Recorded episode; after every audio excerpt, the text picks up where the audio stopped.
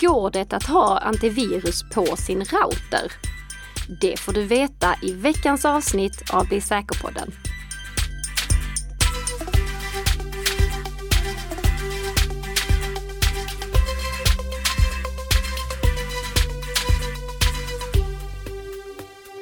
God morgon, god morgon Nika! God morgon, god morgon Tess! Hur står det till idag? Jag kan tänka mig att du flyger på moln. Ja, det kan man säga. Och då kanske våra lyssnare undrar varför? Ja, vet ni vad? Jag tänkte att jag inleder det här avsnittet med att årets säkerhetsprofil 2021 har utsetts. Och juryns motivering lyder Årets säkerhetsprofil tar alltid sitt engagemang till en högre nivå och finner tidsaktuella, nytänkande sätt att driva sina frågor. Och lyckas, trots att han har satt en komplex och bred målgrupp, nämligen alla. Det tyder på en otrolig fingertoppskänsla och förståelse för olika gruppers behov. Hen besitter en förmåga att ta ner komplexa frågor på en nivå så att alla förstår inom ett högaktuellt område där det finns ett skriande behov av information. I nutid men även i en överskådlig framtid.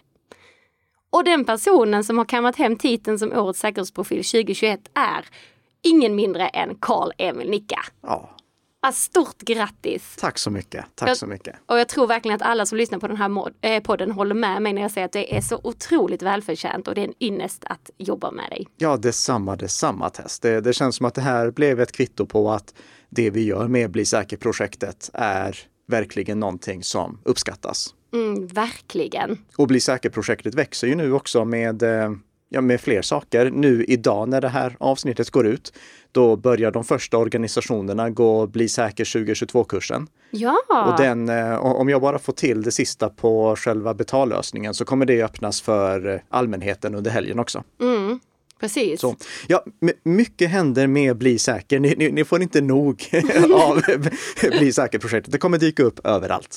Exakt. Ja. Men du, eh, vi har lite feedback från förra veckans avsnitt som vi Jaha. måste gå igenom innan vi kör igång veckans avsnitt av Bli säker-podden som produceras i samarbete mellan Nika Systems och Bredband2. Vad bra att du fick sagt det också. Ja, Ja. och det är att eh, i förra veckan då pratade ju du och jag om det här med säker lösenordsdelning när man måste dela lösenord. Och då tog vi som exempel att om man behöver dela ett Netflix-lösenord. Då sa jag om jag ville dela mitt Netflix-lösenord med dig så kunde jag göra det på det sättet som vi beskrev då. Ja. Det var ett dåligt exempel eftersom eh, det bryter mot eh, de regler som eh, jag har godkänt när jag signade upp mig för mitt Netflix-konto, vilket jag för övrigt inte ens har. ja, just det, just det. Ja. Nej, nej, men det, det finns begränsningar för vilka man får dela sitt lösenord med. Så det, det ska vi ha med så att inte någon missar det. Och tack så mycket till Christer för att du kommenterade det. Absolut, tack. Vi kommer ju också så småningom få besök från en eh, känd person nu. Ja, precis. Ja. För eh, jag tror inte någon i Bli säker-poddens eh, liksom, målgrupp har missat SVTs stora höstprojekt Hackad. Nej. Och där har ju eh, fyra stycken eh, IT-säkerhetsexperter tillsammans med eh, ett gäng olika kända profiler från branschen gått igenom vilka de stora hoten är för att informera allmänheten om vilka risker som finns när det kommer till IT och informationssäkerhet. Vi skulle egentligen redan ha sänt en intervju med eh, David Jacobi, eh, som är en av dem som är med där, men det kunde vi inte göra på grund av att saker kom i fel ordning. Eh, men vi har faktiskt på gång gäster från Hackad, så Linus Kvarnhammar kommer dyka upp inom kort i podden eh, och berätta lite mer om Hackad som nu går varje tisdag är det va? Oh, det har jag faktiskt inte så bra koll på. tror att det är varje tisdag eh, under de kommande veckorna, men alla avsnitt ligger redan på SVT Play. Ja, Eh, Så eh, det, det kan ni ju binge-watcha som det heter på svengelska. då vet man vad man ska göra i helgen då. Ja. Och sen kan jag också tipsa om att eh, Johan Rydberg Möller som driver en av eh, de andra IT-säkerhetspoddarna i Sverige, Säkerhetspodcasten, den äldsta svenska IT-säkerhetspodden. Han berättade på Facebook att de kommer göra lite bakom kulisser avsnitt kring Hackad med start på måndag. Okej, Så vi lägger ett tips till den podden också. kul. Mm. Men du, då så. Det där var egentligen inte ens veckans snabbisar, så det är väl dags att kliva in på dem, tänker jag. Ja, det är det. Den första veckans snabbisen, det är att eh, jag är glad och jag är förkrossad. Jaså? Ja. Vadå då? För nu i veckan, då presenterade Google sin senaste flaggskeppsmobil, Google Pixel 6. Mm. Den mobilen var visserligen ingen, eh, den var inte på något sätt eh, okänd för att de hade redan läckt, alltså Google hade själva läckt all information som fanns om den nästan. Men nu i veckan då körde de i alla fall en presentation av den och en av de stora förbättringarna som Google gör i samband med släppet av Google Pixel 6, det är att de tar sitt åtagande kring säkerhetsuppdateringar och lyfter det från tre år till fem år. Åh! Ja. Nice! Det är snyggt för att det här kommer förhoppningsvis få lite ringar på vattnet också för resten av Android eh, mobiltillverkarbranschen. Mm. För det är ju många mobiltillverkare som slarvar med underhållet. Google, de körde tidigare tre år och de höll det. för vi har tidigare sagt att det finns många som utlovar säkerhetsuppdateringar ett visst antal år men inte håller det. Men Google, de höll det. Och eh, nu tar de då och höjer det till fem år, så då kan förhoppningsvis de andra följa efter lite mer och också höja sina åtaganden. Ja, det var ju glädjande. Mm. Ja, så varför är du förkrossad? För att eh, den här mobilen som släpps den 28 oktober, den kommer inte till Sverige. Åh nej! Inte på officiella vägar i alla fall. Men vi, vi har ju sett att eh, många svenska elektronikkedjor, de importerar den från andra länder. Så den kommer gå att få tag i i Sverige också. Men det hade ju varit jättekul ifall Google hade sålt den på officiella vägar i Sverige också. Inte minst för att det här är ju företagstelefonen med mm. stort F. Eh, om man vill ha en Android-mobil. Fem år av säkerhetsuppdateringar och tre år av Android operativsystemsuppdateringar, alltså funktionsuppdateringar. Mm. Så det är synd att vi inte får den på officiella vägar i Sverige, men jag är glad över att Google höjer ribban så att det förhoppningsvis får ringar på vattnet. Härligt. Det var egentligen mest glädjande nyheter skulle jag säga. Ja. ja. Så jag det, det, det, är jag som jag vill ha mobilen. det, det är det, det som är problemet, även om den är ganska ful i mina ögon. Ja, nog om det. Tess, vad nog har du? om det. Ja, ja, precis. Jag drar ner stämningen lite. För att i år så har polisen mottagit 259 anmälningar från både företag och privatpersoner som har blivit hackade och utpressade på pengar. Och detta uppger ett TT-telegram som bland annat publicerats på SVT. Jag får säga att det var goda nyheter, för det var mycket färre än vad jag hade räknat med. Ja, okej, okay, men då kommer det snart här. Ja. Vänta nu. Eh, detta är en ökning Eh, med 100 anmälningar från förra året, men trots ökningen så finns det ett stort mörkertal. För att statistik från privata IT-säkerhetsbolag visar att det är under 5% av alla drabbade företag som anmäler till polisen att de har blivit hackade och utpressade. Så rent krast så kan det innebära att det är över tusen företag som kan ha utsatts det senaste året utan att det då har kommit till ytan. Mm. Så det var inte så glädjande. Nej. Nej. Och enligt kriminalkommissarien Jan Olsson, som också har gästat den här podden, eh, drar sig företag från att anmäla då de anser att det kan äventyra deras varumärke i form av att det kan skapa då negativ publicitet om det blir offentligt att de har utsatts för ett intrång. Ja. Ungefär 80 procent av företagen som eh, har blivit utsatta för utpressning betalar hela eller delar av lösensumman. Och vi har ju pratat så många gånger tidigare och som även då Jan Olsson nämner här, så är att man ska inte betala lösensumman. Och att det här problemet med utpressning kommer ju bara fortsätta så länge företag betalar. Ja. Um, och väljer man att betala lösensumman så finns det ju inte heller någon garanti att problemet faktiskt löser sig. Och det finns också en risk att man istället hamnar på en lista över företag som betalar och att man då blir utsatt igen. Mm.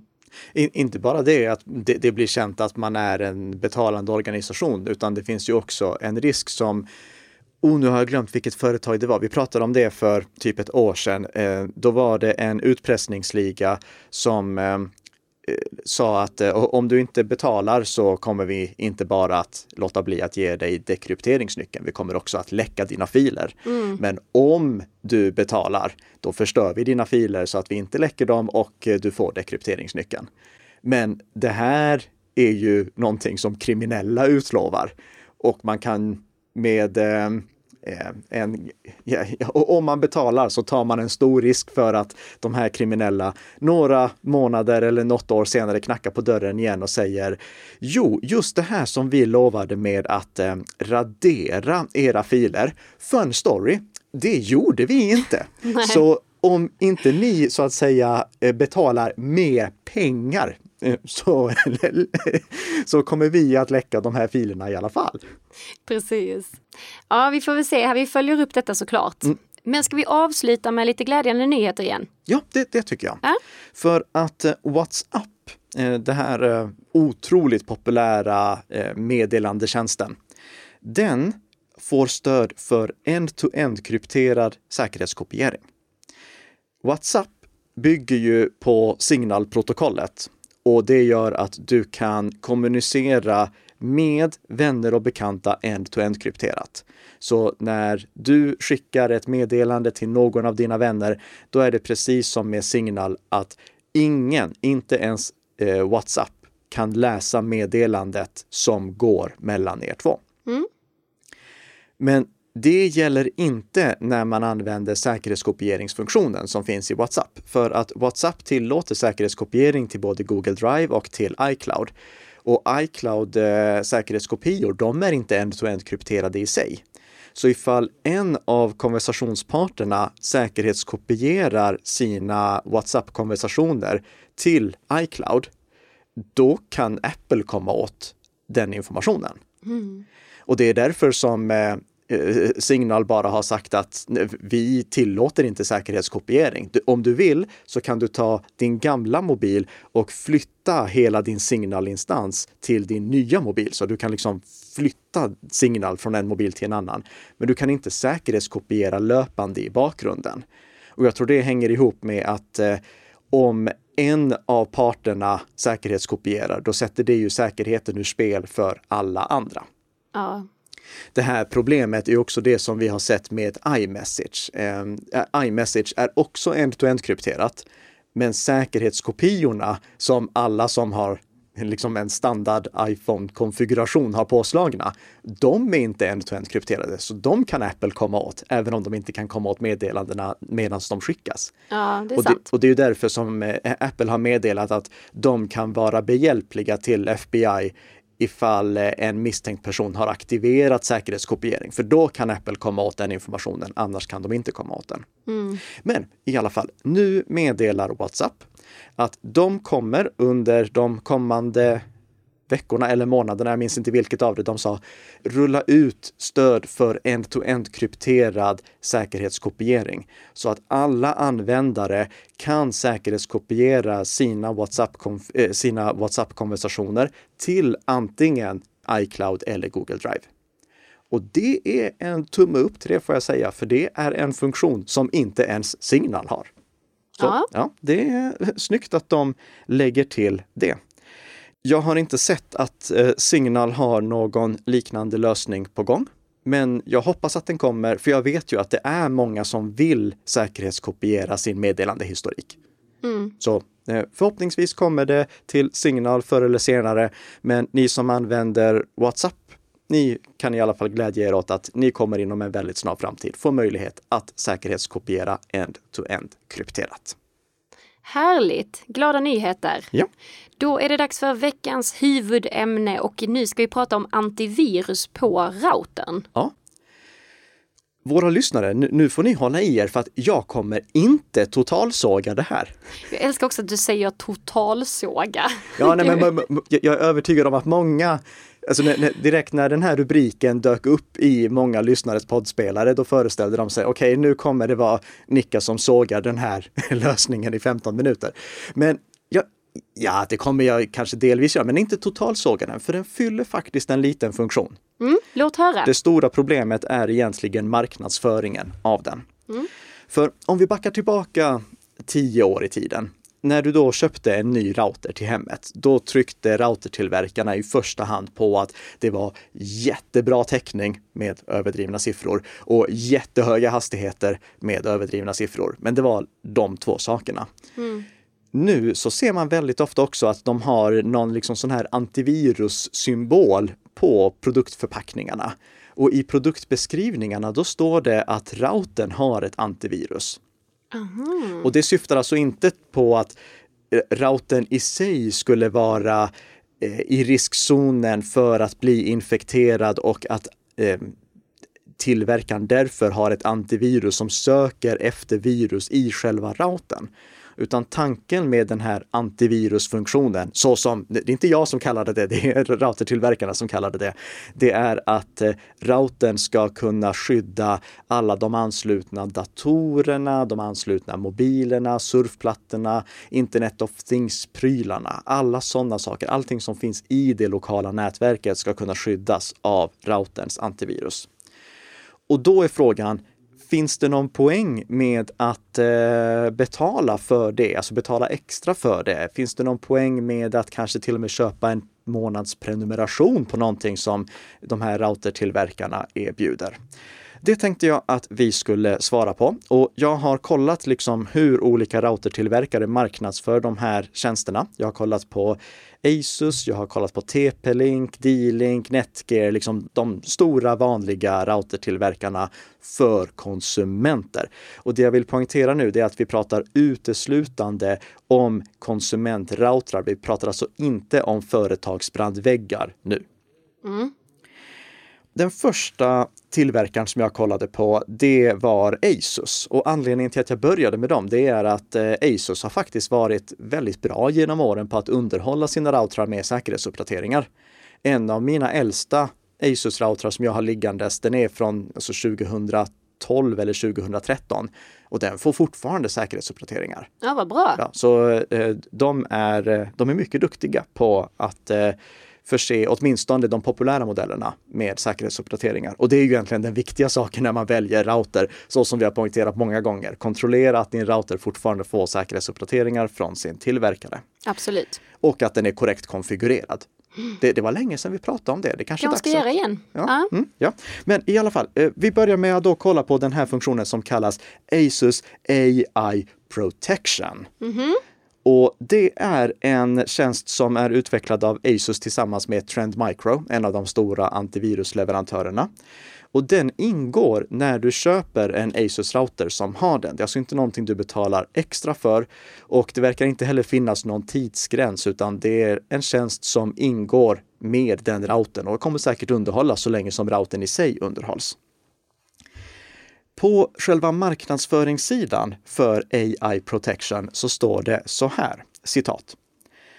Idag är det många som hanterar och använder personuppgifter med sina mobila enheter. Tyvärr är det svårt att se om ett intrång har skett eller om personuppgifter kommit på villovägar. Många hushåll har idag börjat köpa smarta hemhushållsapparater med Internet of Things-funktioner och oroar sig för hotet från gisslanprogrammen ransomware. Aldrig förr har det funnits fler anledningar till att skydda sig själv och det egna hemmet. AI Protection ger dig en heltäckande säkerhetslösning med enkel konfiguration, löpande skydd och blockering efter eventuell virusinfektion. Slutcitat. Notera att de här alltså säger att eh, det här är för de som oroar sig för hotet från gisslanprogrammen och att det ger en heltäckande säkerhetslösning. Hmm, spännande. Sen så står det lite längre ner på sidan så här, citat. Asus-routern har ett inbyggt intrångsskyddssystem från AI Protection som ger skydd på flera fronter för alla anslutna enheter i nätverket. Bland annat blockeras alla de vanligaste internetbaserade attackerna, inklusive gisslanprogram, ransomware, trojaner, virus med mera. AI Protection uppdateras automatiskt med jämna mellanrum så att du alltid har ett aktuellt skydd. Slutcitat. Notera att de här alltså säger att AI Protection skyddar mot ransomware, trojaner och virus. Ja. Och sen den sista saken eh, som står ytterligare lite längre ner på sidan, det är den här. Citat. Även om en bärbar dator blir infekterad griper AI Protection in och hindrar överföringar av personuppgifter till externa servrar som står hos kriminella." Slutcitat. Men alltså, funkar verkligen det här? Nej, det här är inte sant. De här påståendena är inte någonting som en router rent tekniskt kan skydda dig mot. Pratar vi företagsbrandväggar, då är det en helt annan sak. Mm. Men en vanlig konsumentrouter har inte möjlighet att göra det som beskrivs här. Vi kan gå igenom vad routern kan göra ur ett säkerhetsperspektiv och sen vad den inte kan göra. Så jämför vi det med de påståendena som står om AI protection här. Ja. Och, och, jag ska bara säga, eh, eh, Asus, det, det, det, är inte de enda som påstår sådana här väldigt, väldigt vida saker om vad en router skulle kunna göra ur ett säkerhetsperspektiv. Mm. Men okej, okay, vad kan den då rent faktiskt göra? Ja, först och främst så kan den ha ett surfskydd. Du vet att Eh, precis som du har ett inbyggt surfskydd i webbläsaren på din dator eller kanske ett kompletterande surfskydd från någon antivirusleverantör så kan routern blockera anslutningar som kommer från din dator och går till servrar på nätet som är kända för att sprida skadlig kod eller för att eh, användas i någon typ av nätfiskeattack. Mm-hmm. Så precis som din webbläsare och din dator i sig kan ha ett surfskydd så kan det finnas i routern. Och det finns faktiskt en bra poäng med det. För om vi tar Internet of Things-prylar som exempel, där kan du inte installera något surfskydd. Så om en sån har blivit infekterad och försöker ansluta ut till skadliga webbplatser, eller din, din TV till exempel, om du använder mm. TVns inbyggda webbläsare, av någon anledning, så kan du inte ha något surfskydd i den och då kan just routern fylla en extra funktion av att den erbjuder ett surfskydd. Om du ansluter till en webbplats som Trend Micro vet att är skadlig, mm. då kan routern blockera det och det gäller då allting i det lokala nätverket. Men det är ändå nödvändigt att ha på sin dator också? Ja, jag, jag, skulle inte säga att det här ersätter på något sätt. Eh, alltså, du, du har vare sig du vill eller inte ett surfskydd i din webbläsare och det ska du behålla ändå. Mm. Sen så kan en router hjälpa dig att hitta eh, kan säga felkonfigurationer eller svaga konfigurationer som finns i ditt nätverk. Det kan till exempel vara att du inte har stängt av VPS, du vet möjligheten att ansluta till ett trådlöst nätverk med ett knapptryck. Mm. Eller att eh, du har valt ett svagt lösenord till ditt wifi. Eller att du har aktiverat fjärråtkomst så att någon kan hantera routerns inställningar på distans. Eller att du inte har stängt av UPnP. Eller att du har öppnat portar i din router. Ah, Allt okay. det här har vi pratat om tidigare, men jag tror att det är dags att eh, göra en liten revamp på det här. Vad heter revamp på svenska? Uppdatering på det här ah. eh, med anledning av de förändringar som vi har sett. En router kan också detektera infekterade enheter i det lokala nätverket baserat på nätverkstrafiken. För om en eh, nätverkskamera till exempel skulle bli infekterad. En nätverkskamera kan du ju inte ha antivirus på i sig. Men om en sån skulle bli infekterad, då kan den ansluta ut till command and control-servrar. Servrar som används för att den som äger ett botnät med massa infekterade prylar ska kunna hantera alla dessa prylar. Om Trend Micro känner till att en av de webbplatser eller en av de servrar som den här nätverkskameran ansluter ut till är känd för att användas i sådana sammanhang. Då kan det här skyddet blockera den anslutningen och även informera routeradministratören om att du har någonting väldigt suspekt i ditt nätverk. Mm. Sen så kan eh, den också blockera anslutningar från eh, kända skadliga servrar som försöker att attackera, eller kända skadliga klienter som försöker att attackera ens hemnätverk. Och den kan eh, användas för föräldrakontroll ifall någon vill ja, filtrera vilka webbplatser som eh, ens barn kan komma åt eller när eh, barnen kan använda nätverket överhuvudtaget. Ja med det sagt så är det inte en lösning som jag skulle rekommendera att använda för föräldrakontroll eftersom om ett barn inte har möjlighet att använda liksom vanliga wifi-nätverket så använder de sin mobil istället. Så ifall man vill ha fungerande föräldrakontroll så behöver det finnas på datorerna och på mobiltelefonerna. Men det är en helt annan sak. Det är det. Ja. Vad kan routern då inte göra? Ja, låt oss ta det här med att eh, skydda mot eh, gisslanprogram, alltså ransomware, trojaner och virus. Mm. Det kan den inte. Okej. För när du ansluter till en skadlig webbplats, eh, en webbplats som sprider skadlig kod, Ja. då kommer du se att det finns ett litet hänglås i adressfältet Mm. och att det står HTTPS. Ja. Det betyder att vi har upprättat en säker anslutning till den servern så att ingen angripare som är mellan din dator och den servern kan avlyssna vad som skickas, för det skickas krypterat. Mm. Och precis som att det är omöjligt för en angripare att avlyssna och inspektera den trafiken, så är det omöjligt för din router att göra det, för det är ju krypterat när det går igenom den. Ah, just det. Så routern kan på sin höjd se att du ansluter till en skadlig Mm. webbplats, men den kan omöjligtvis se vad det är för någonting du laddar ner därifrån. Så den hade kanske funkat om man hade anslutit till en HTTP? Eller? Ja, det, det, i, i teorin, absolut. Ja, det, ja. hade, då- hade det funnits teknisk möjlighet för den Precis. att Ja. göra det. Eh, Men nu när i princip alla anslutningar är krypterade Mm. så kan den inte göra det. Det går inte. Okej. Jag hävdar inte att man ska låta bli att använda någon typ av eh, alltså sån här tjänst som AI protection. För den fyller ju viss funktion, så som jag har nämnt här. Mm. Men man får inte låta sig luras av den här beskrivningen som vi ser i marknadsföringsmaterialet. För jag tror att många som läser det här gör tolkningen att det här är någonting som skyddar hela mitt nätverk, så då behöver jag ju inte ha antivirus aktivt på min dator. Nej. Och det är farligt. För igen, vi arbetar med lager på lager principen. Vi ska ha flera olika skyddslager så att vi skyddar oss mot alla typer av attacker på alla möjliga olika sätt. Mm. Och då sådana här påståenden som att det är en heltäckande säkerhetslösning att använda routerns antivirus, att det skulle ge en heltäckande säkerhetslösning. Det är missvisande. Ja, det blir det ju. För absolut. det är det inte på något vis. Det är ett komplement. Och om det är någonting som inte behövs, om man står och väljer mellan de här två, då är det bättre att välja bort skyddet i routern än att välja bort skyddet på datorn. Mm. Så antivirus i routern, det ersätter inte antivirus på datorn. Det är ett bra komplement. Framförallt i Asus fall, det kostar inget extra. Mm.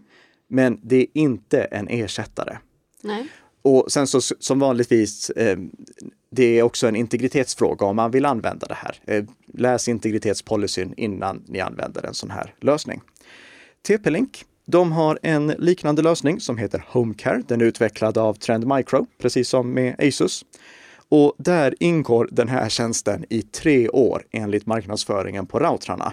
Men jag kollade på eh, på lite sådana här eh, FAQ-artiklar, eh, Frequently Asked Question-artiklar. Och där verkar det som att även om tjänsten bara ingår i tre år så plockas den inte bort efter tre år. Så Det kanske är att den är garanterad i tre år, men det verkar som att man får den även om treårsperioden har passerat.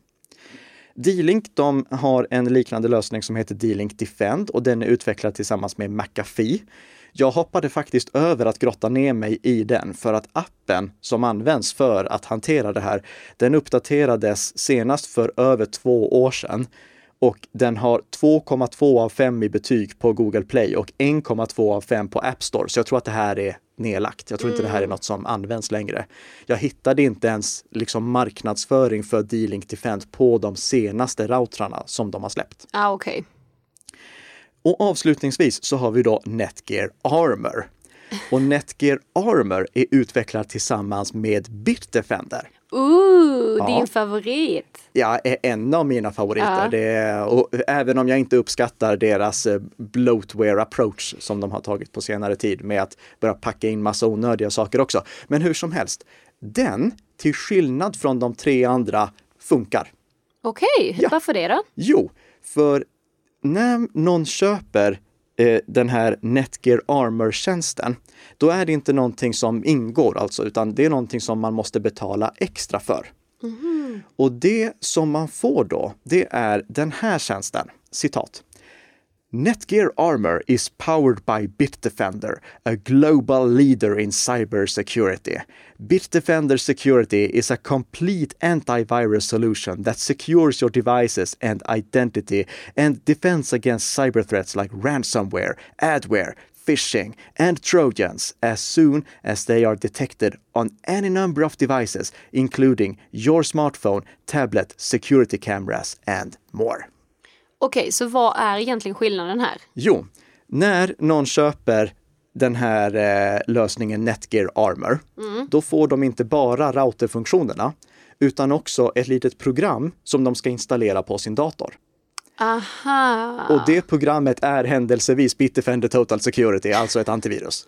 okej. Så det är egentligen bara en paketlösning här? Ja, precis. Ah, Eh, Så det, det är inte routern i sig som gör någonting extra. Nej. Routern i sig har de här alltså, extra funktionerna som vi har pratat om. Mm. Men anledningen till att det ger ett skydd för även datorerna, det är att du köper ett antivirus. okej. Så då har du det i alla fall på datorn. Ja.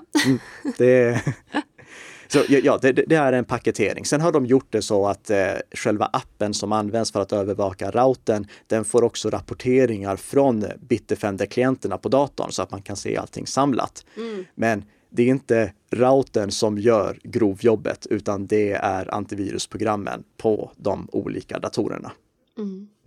Så för att summera detta då, så går det inte egentligen att ha ett antivirus på routern i form av att kunna liksom eh, detektera trojaner och så vidare. På en konsumentrouter, nej, Nej. det går inte. Nej. Du, du kan få extra säkerhetsfunktioner, men det är inte någonting som skyddar mot eh, skadeprogram. Nej. All right. Men någonting som däremot skyddar mot skadeprogram, det är kunskap. Och det kan man få varenda vecka om man prenumererar på Bli säker-podden. För då kommer det varenda vecka på fredagsmorgonen att ligga ett nytt färskt avsnitt med Tess och Nicka som gör dig lite säkrare för varje vecka som går i din poddspelare. Tack så mycket för att du har lyssnat och trevlig helg! Trevlig helg!